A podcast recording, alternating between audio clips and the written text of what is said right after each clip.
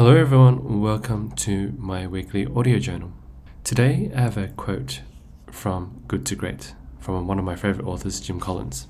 He says, The move from good to greatness starts with who first, before the what and how. It's most important to keep the right people on the bus.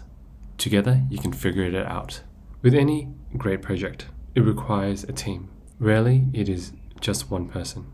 And so at the beginning, it's not about what can you do, but who do you need on board? If you get the right people on the bus, you can always figure out what to do. Even if it's just getting the right people in the right space first and then figuring out where to go from there rather than even the idea to begin with.